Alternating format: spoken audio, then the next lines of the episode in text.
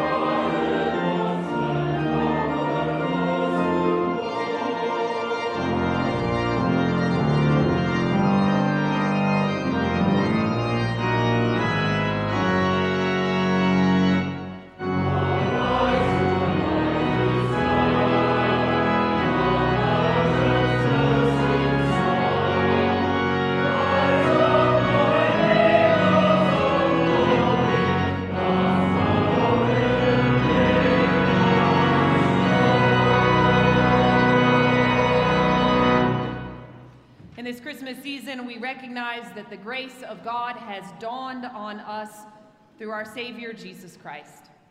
Trusting in God's mercy, let us confess all the ways that we have fallen short of loving God and loving one another well. Let us pray together.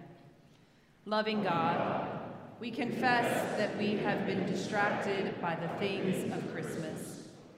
We have looked happily at the Christmas lights and decorations and yet we have chosen to ignore the people who are most in need of compassion and care during this time. We often feel overwhelmed by the demands on our resources, and so we turn our deaf ear and look away.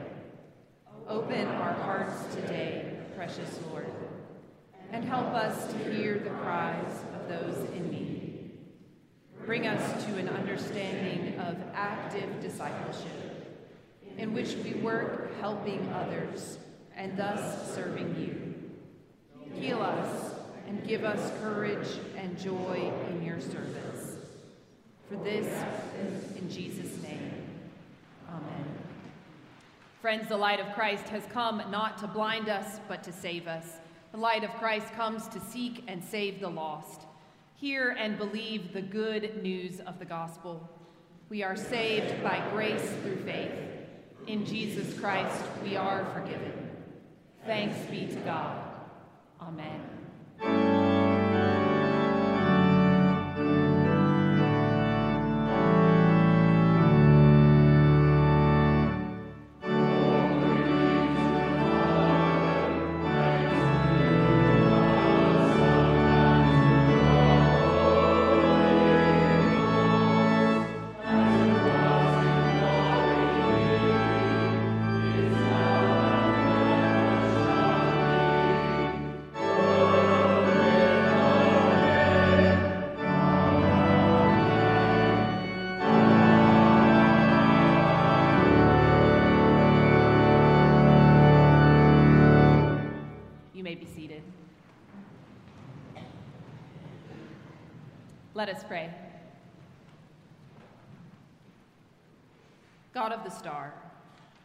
Open our hearts and our minds to the light of your word read and preached.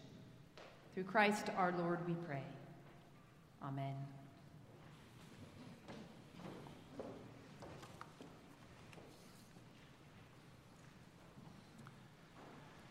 A man comes down with the flu. He is the kind of man who swims laps at the gym before work each day. He manages his email inbox on a daily basis. He displays his kids' crayon drawings in frames on his desk. He is a man that is in control of his life. But then there's the flu.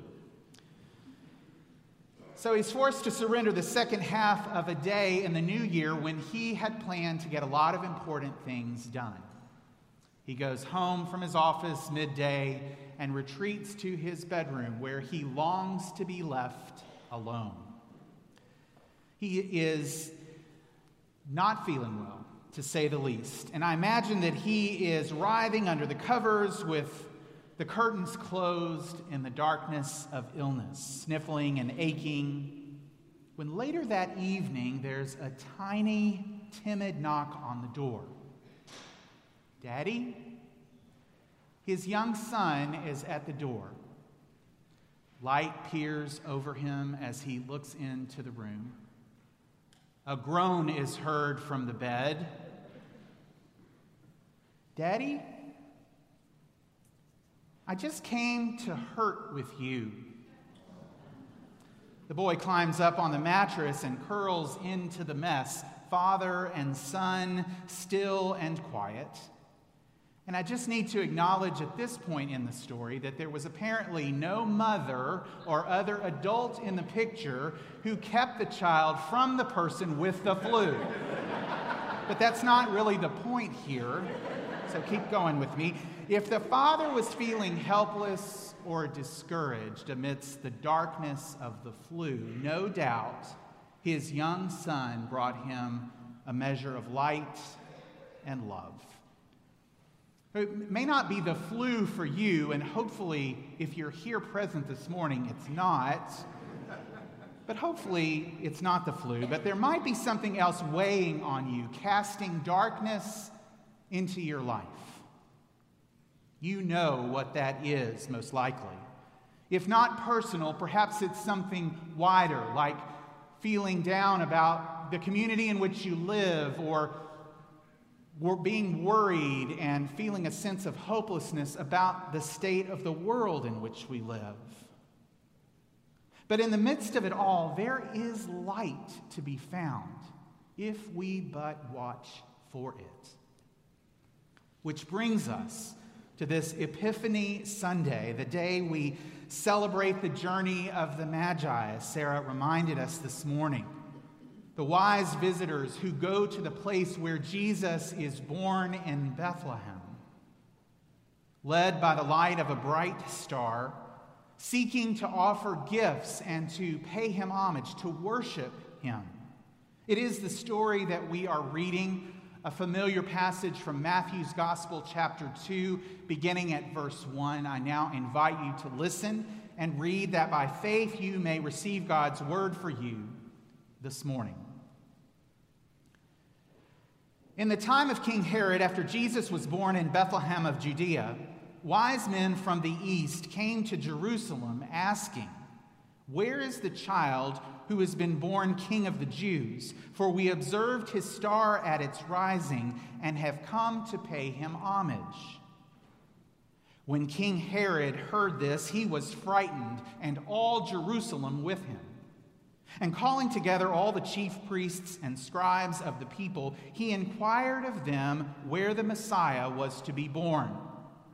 They told him, In Bethlehem of Judea, for so it has been written by the prophet. And you, Bethlehem, in the land of Judah, are by no means least among the rulers of Judah. For from you shall come a ruler who is to shepherd my people Israel. Then Herod secretly called for the wise men and learned from them the exact time when the star had appeared. Then he sent them to Bethlehem, saying, Go and search diligently for the child, and when you have found him, bring me word so that I may also go and pay him homage. When they had heard the king, they set out. And there ahead of them went the star that they had seen at its rising until it stopped over the place where the child was. When they saw that the star had stopped, they were overwhelmed with joy. On entering the house, they saw the child with Mary, his mother, and they knelt down and paid him homage. Then, opening their treasure chests, they offered gifts of gold and frankincense and myrrh. And having been warned in a dream not to return to Herod, they left for their own country by another road. Friends, this is the word of the Lord. During the weeks leading up to Christmas, the topic of manger scenes came up among some friends. Now, these are not your run of the mill friends, these are ministry type friends who would take up the topic of manger scenes over a beer. I offered the fact that my family and I had lived in Michigan several years ago as one of my first places of ministry, and we would travel to a small town north of Ann Arbor called Frankenmuth, which has a giant Christmas store. It's rather famous. And they, one of the things that they have there are hundreds and hundreds of manger scenes, of creches. But they weren't impressed. They wanted to talk about a theological point or two about the manger scene. They wanted to talk about whether or not it is appropriate that the baby Jesus be included in the manger scene before Christmas Day. Yeah, exactly. Theologically, I get it. I know, I know. But who thinks about that? Well, some people do think about that, and I respect them. Practically, though, I didn't know it was up for discussion. you set the manger scene out, you put the baby Jesus in the manger, or in some cases, it's, it's affixed. So if you're going to put the manger there, the baby's going to be there. And you include the wise men in the manger scene. Oh, no, no, no, not with this group. A colleague said that at her house and in congregations where she has served as pastor, they move the Magi from windowsill to windowsill across the 12 days of Christmas, the, the days that follow Christmas Day until Epiphany, which is January the 6th. Rather than placing them in the manger scene on Christmas Eve. And not until Epiphany do they bring them to the place, as Matthew says, where Mary was with her baby, and, and they pay him homage and so forth. She said, placing the wise men near the manger on Christmas Eve misses how far God reaches to ensure that all people receive the good news of Christ's birth. Takes away from the journey that the three people made to get there following that star. And I get that. The significance of the light can be lost the light leading them, and the fact that they followed the light as a source of meaning and hope and understanding. Culturally, our focus is Christmas Day, all the preparations that lead to Christmas Day. Here in this place, as we well know, beautiful music offered by voice and instrument, beautiful worship experiences, and the decor my goodness, the beautiful decor and lights and that surrounds us. On Christmas Day, once it comes and goes, it's game over for many. Sure, we may have sung the cute 12 days of Christmas song, but we don't give much thought to the Christmas season lasting much past December 25th, where we share gifts while enjoying time with loved ones. And I think we need more of that focus on the time after Christmas Day itself. The story of the Magi and their journey can add depth to our experience of Christmas.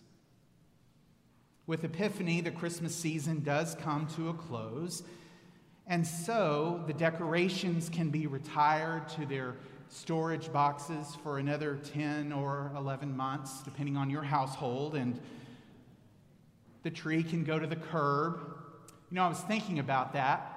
We lived in Greensboro for a number of years, and our next door neighbor was what I would call a liturgical purist, which means in this instance that you do not take your decorations down until Epiphany.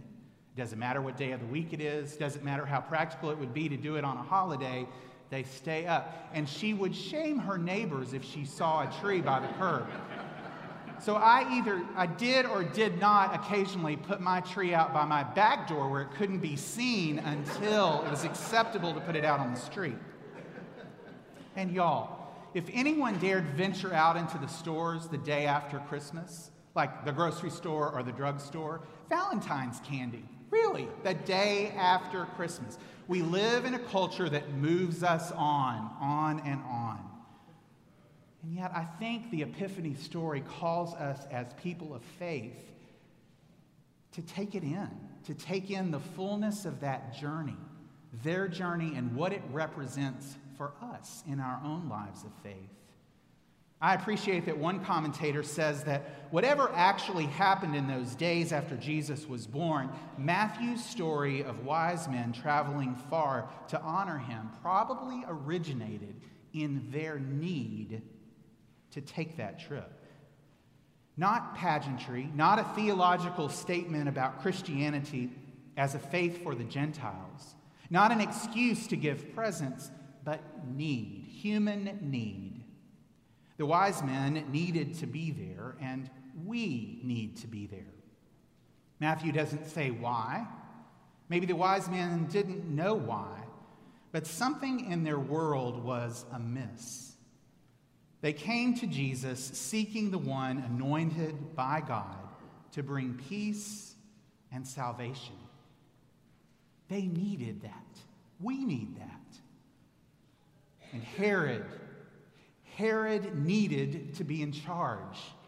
He needed to be needed. And this whole scenario unfolding right in front of him threatened his authority, jeopardized his place in the culture at the time.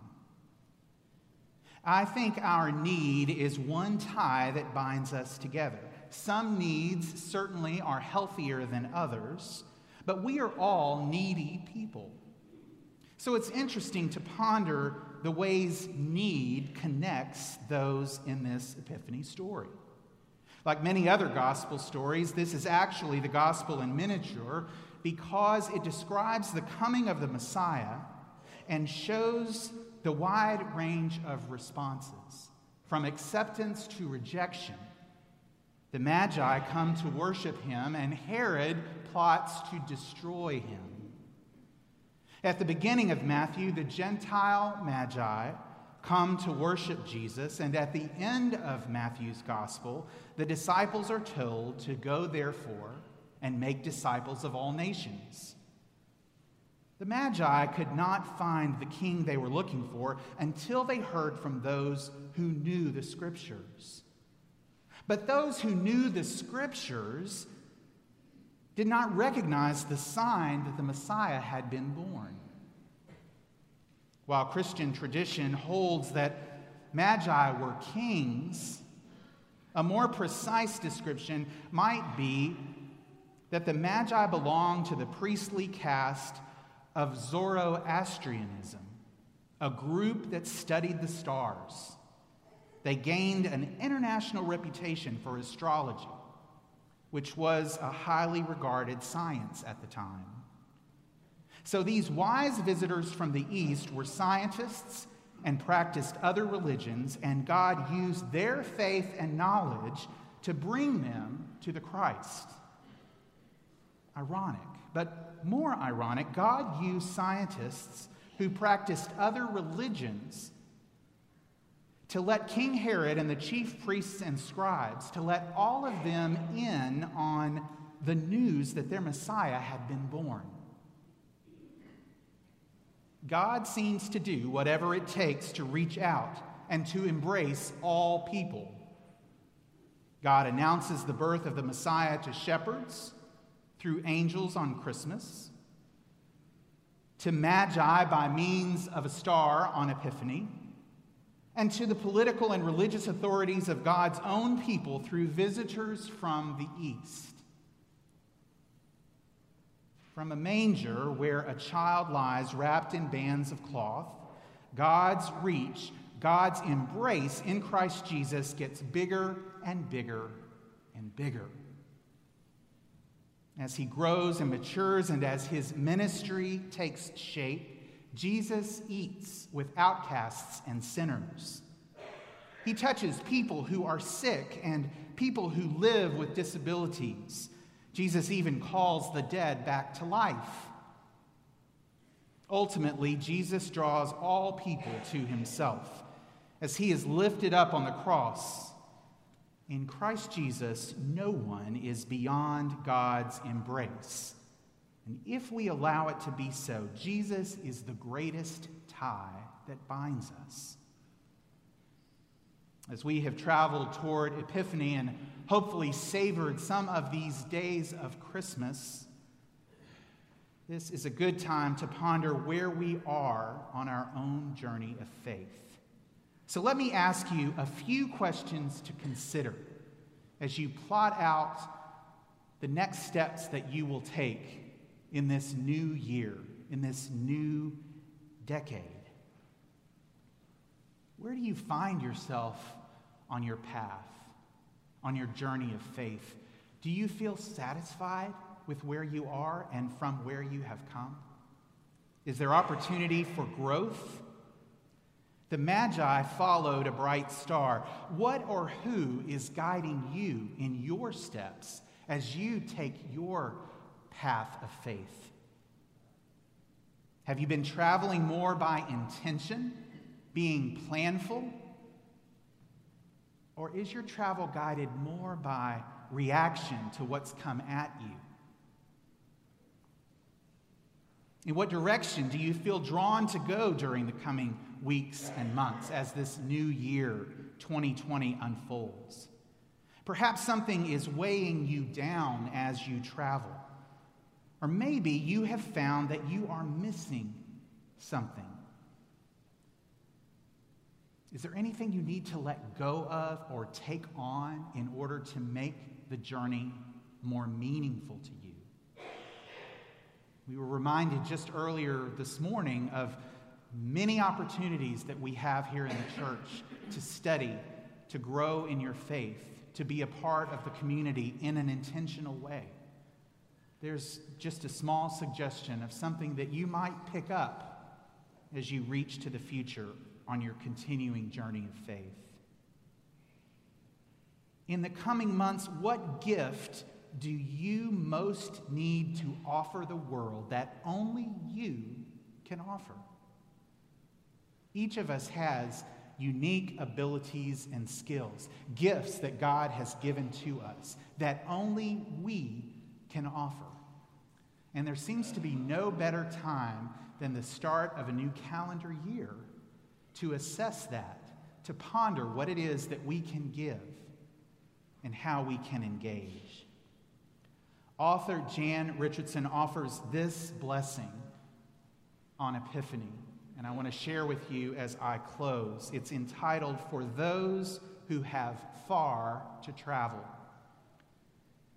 If you could see the journey whole, you might never undertake it, might never dare the first step that propels you from the place you know toward the place you know not. Call it one of the mercies of the road that we see it only by stages as it opens before us, as it comes into our keeping step by step. There is nothing for it but to go, and by our going, take the vows the pilgrim takes, to be faithful to the next step, to rely on more than the map, to heed the signposts of intuition and dream, to follow the star that only you will recognize, to keep an open eye for the wonders that attend the path to press on beyond distractions, beyond fatigue, beyond what would tempt you from the way.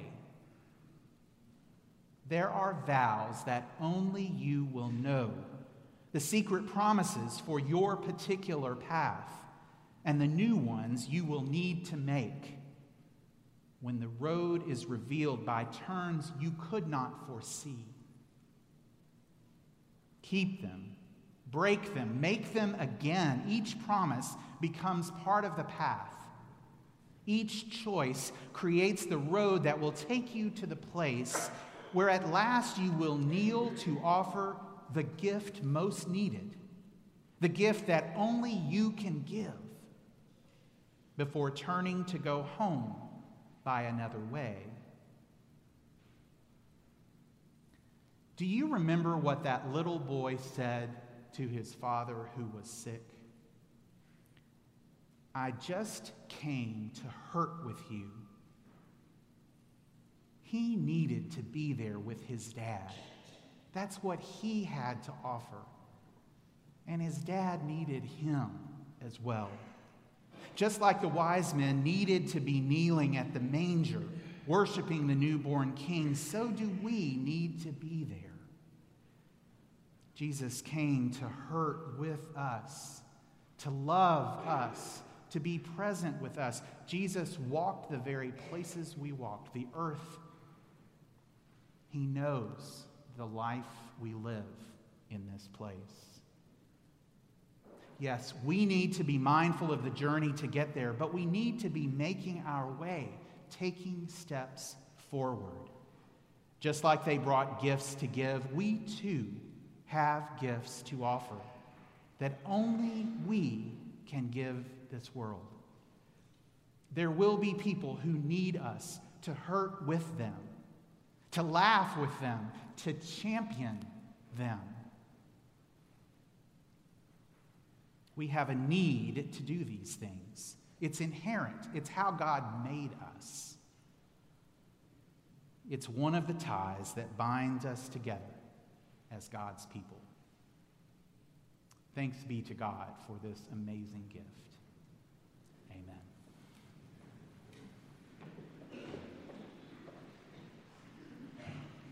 Having heard God's good news, let us rise together in body or in spirit and say what it is that we believe, using the affirmation of faith printed in your order of service.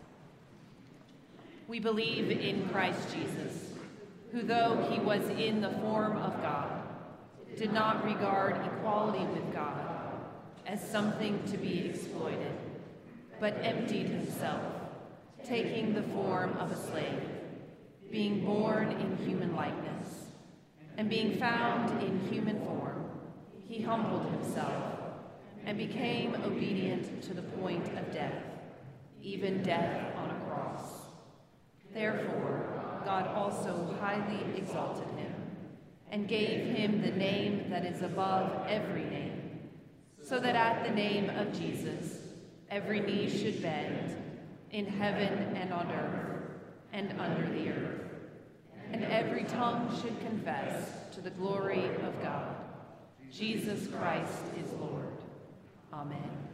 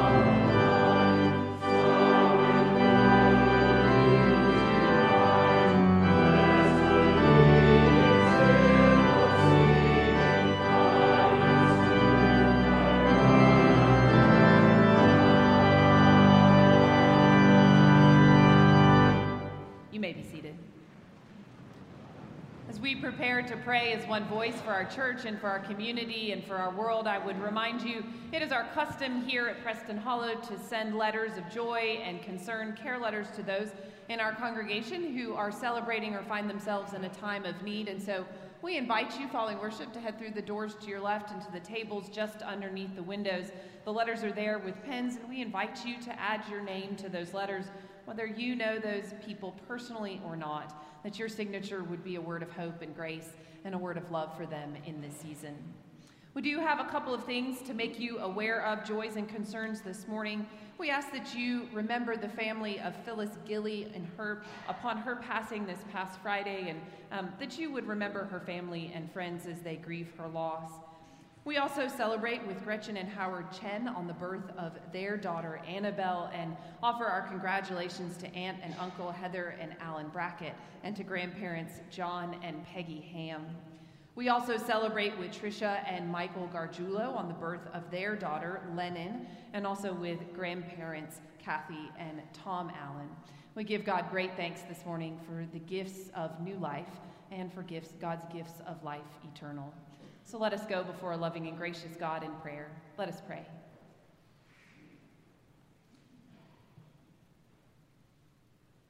Holy God, we remember and give you thanks that you created the heavens and the earth, including the very ground beneath our feet and the stars that still hang in the sky. We offer our thanks for the very gift of life, the air that fills our lungs this morning, and the privilege of being on the journey and for all the ways that you lead us on that journey. Just as you beckon to the wise men through the light of the star, guide us in the days and weeks ahead. As we each make resolutions and dreams for our lives, give us courage and strength as each of us has need. God, guide any who are making difficult decisions. And lend your light to all who feel stuck in the choices they have made. God of the star, when we are tempted to assume that some part of our lives has reached the end of its story, remind us that you and not we are the author of our lives, and that in and through you, new beginnings are always possible, always happening. When we are tempted to settle into comfortable routines, awaken us to the new thing that you are doing, and make us partners in the work of your creation. Loving God, we ask that you would shine the light of your love gently on any who carry wounded places in their hearts and their lives this day. All for whom the new year brings new burdens. Walk beside them. Send them the healing presence of friends to lighten their load and to be a witness to their journey. And God, empower each of us where we are able in this new season to share in the burdens of others Give us the courage to walk alongside, to stand and to see, both places near and close to home and places that are far away where any of our neighbors are hurting. And shine the light of your love into places of chaos and darkness in our world. Empower us to be people of compassion and bearers of mercy in all that we do. God, we come this day with much on our hearts. We know and trust that you hear those prayers and that as we bring the gifts of our lives, we ask that you would open our hearts to receive again the gifts that you have to give to us.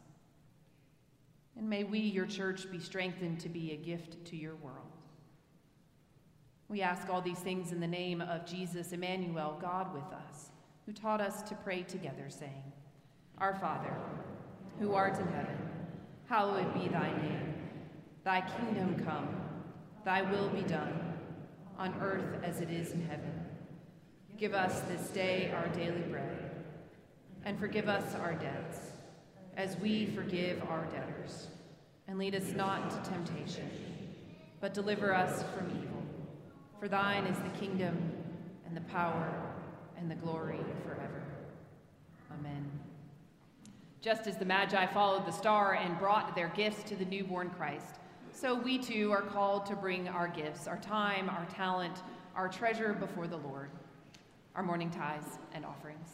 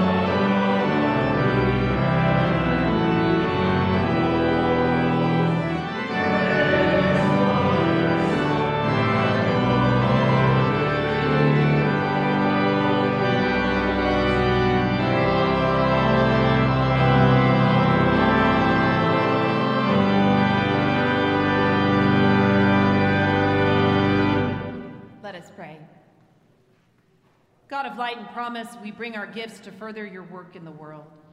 May they shine your light in places that seem dark. Accept our gifts of money and time, indeed, the very gift of our lives.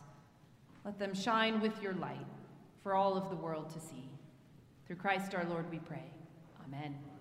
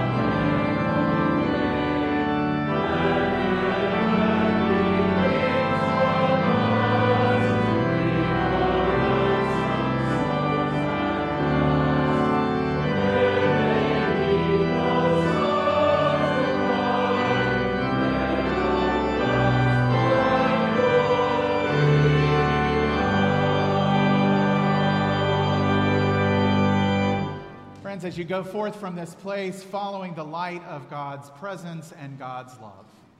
The peace of God, which passes all our understanding, keep your hearts and minds in the knowledge and love of God and of God's Son, Jesus Christ our Lord. And the blessing of God, Father, Son, and Holy Spirit be and abide with you this day and every day. Go in peace.